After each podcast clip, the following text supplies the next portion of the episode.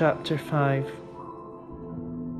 Now we know that if the earthly tent we live in is destroyed, we have a building from God, an eternal house in heaven, not built by human hands. Meanwhile, we groan, longing to be clothed with our heavenly dwelling, because when we are clothed, we will not be found naked. For while we are in the, this tent, we groan and are burdened because we do not wish to be unclothed, but to be clothed with our heavenly dwelling, so that what is mortal may be swallowed up by life. Now it is God who has made us for this very purpose and has given us the Spirit as a deposit, guaranteeing what is to come. Therefore, we are always confident and know that as long as we are at home in the body, we are away from the Lord. We live by faith, not by sight. We are confident, I say, and would prefer to be away from the body and at home with the Lord.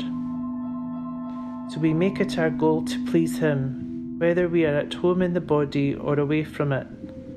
For we must all appear before the judgment seat of Christ, that each one may receive what is due him for the things done while in the body, whether good or bad. Since then, we know what it is to fear the Lord. We try to persuade men. What we are is plain to God. I hope it is also plain to your conscience. We are not trying to commend ourselves to you again, but you are giving you an opportunity to take pride in us, so that you can answer those who take pride in what is seen rather than in what is in the heart. If we are out of our mind, it is for the sake of God.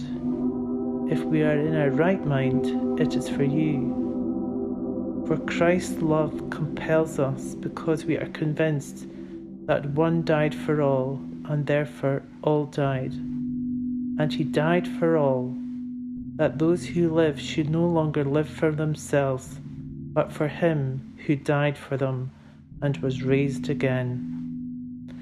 From now on, we regard no one from a worldly point of view. Though we once regarded Christ in this way, we do so no longer.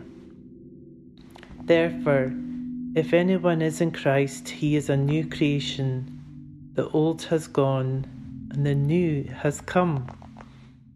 All this is from God, who reconciled us to himself through Christ and gave us the ministry of reconciliation that God was reconciling the world to himself in Christ, not counting men's sins against them, and he has committed to us the message of reconciliation. We are therefore Christ's ambassadors, as though God were making his appeal through us. We implore you on Christ's behalf be reconciled to God. God made him who had no sin to be sin for us so that in him we might become the righteousness of God.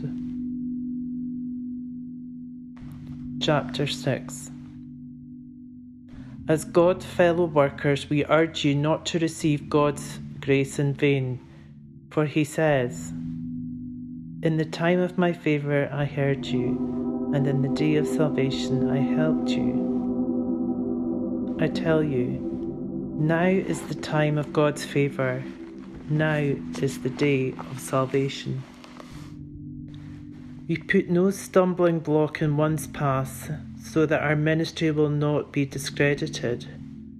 Rather, as servants of God, we commend ourselves in every way, in great endurance, in troubles, hardships, and distresses, in beatings, imprisonments, and riots in hard work, sleepless nights and hunger, in purity, understanding, patience and kindness, in the Holy Spirit and in sincere love, in truthful speech and in the power of God, with weapons of righteousness in the right hand and in the left, through glory and dishonour, bad report and good report, genuine yet regarded as impostors known, yet regarded as unknown, dying, and yet we live on, beaten, and yet not killed, sorrowful, yet always rejoicing, poor, yet making many rich, having nothing, and yet possessing everything. We have spoken freely to you, Corinthians, and opened wide our hearts to you. We are not withholding our affection from you, but you are withholding yours from us. As a fair exchange, I speak to you as my children. Open wide your hearts also. Do not be yoked with, together with unbelievers. Or what do righteousness and wickedness have in common? Or what fellowship can light have with darkness? What harmony is there between Christ and Belial? What does a believer have in common with an unbeliever? What agreement is there between the temple of God and idols?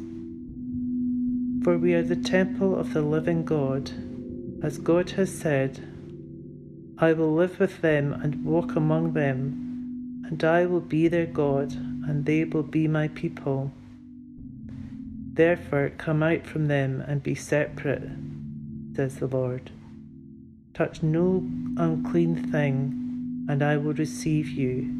I will be a father to you, and you will be my sons and daughters, says the Almighty Lord.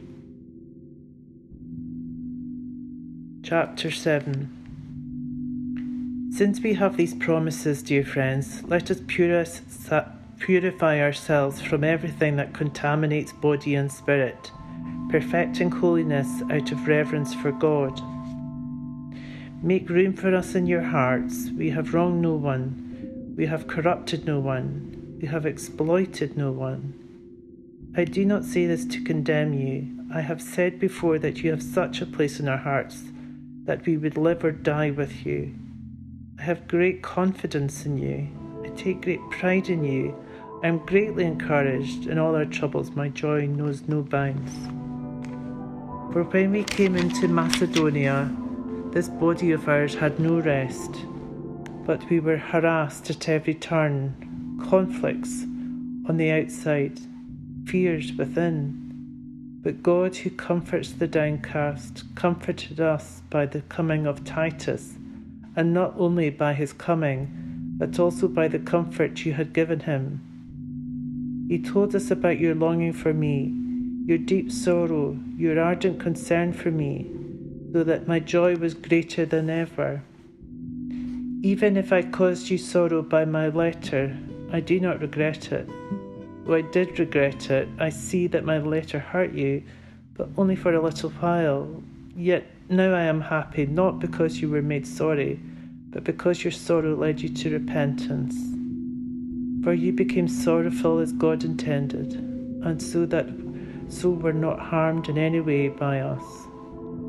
Godly sorrow brings repentance that leads to salvation and leaves no regret, but worldly sorrow brings death. See what this godly sorrow has produced in you what earnestness, what eagerness to clear yourselves, what indignation, what alarm, what longing, what concern, what readiness to see justice done. At every point, you have proved yourself to be innocent in this matter. Even though I write, wrote to you, it was not on account of the one who did the wrong of the injured party, but rather that before God you could see for yourselves how devoted to us you are. By all this, we are encouraged. In addition to our own encouragement, we were especially delighted to see how happy Titus was, because his spirit has been refreshed by all of you. I boasted, boasted him to, to you to him about you, and you have not embarrassed me. But just as everything we said to you was true, so our boasting about you to Titus has proved to be true as well. And his affection for you is all the greater when he remembers that you were all obedient, receiving him with fear and trembling. I am glad I can have complete confidence in you.